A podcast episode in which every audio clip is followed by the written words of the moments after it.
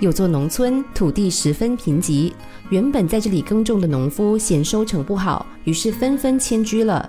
只有一户农人坚守家园，没有搬走的打算。而且神奇的是，他的田地收获不少。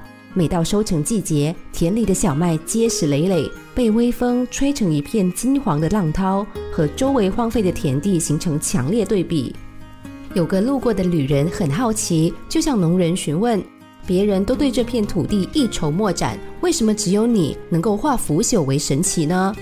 农人笑了一笑，耸耸肩说：“其实也没什么秘诀啦。”我只不过是倾听了土地的声音，依照它的渴望来选择种子罢了。旅人追问这是什么意思，农人说：“土地种不了水果，那就改种瓜果；种不了瓜果，那就改种蔬菜；土地种不了蔬菜，那就改种小麦。如此而已。每块土地都有适合自己的种子。”就在旅人咀嚼着农夫的智慧之语时，农夫望着麦田，又说。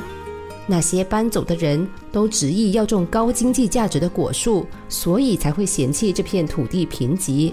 其实啊，贫瘠的不是土地，而是执着的人心呐。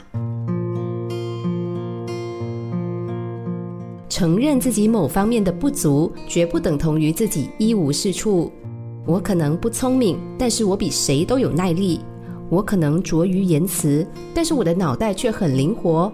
我可能不会写作，但是我却有美术天分。我没有赚钱的命，但是却有健康的身体。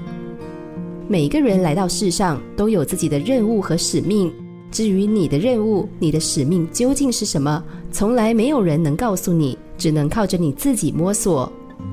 天生我材必有用，每个人都像一块土地。或许有些肥沃，有些贫瘠，但事实上没有一块土地是无用的，只是我们不知道活化它的方式。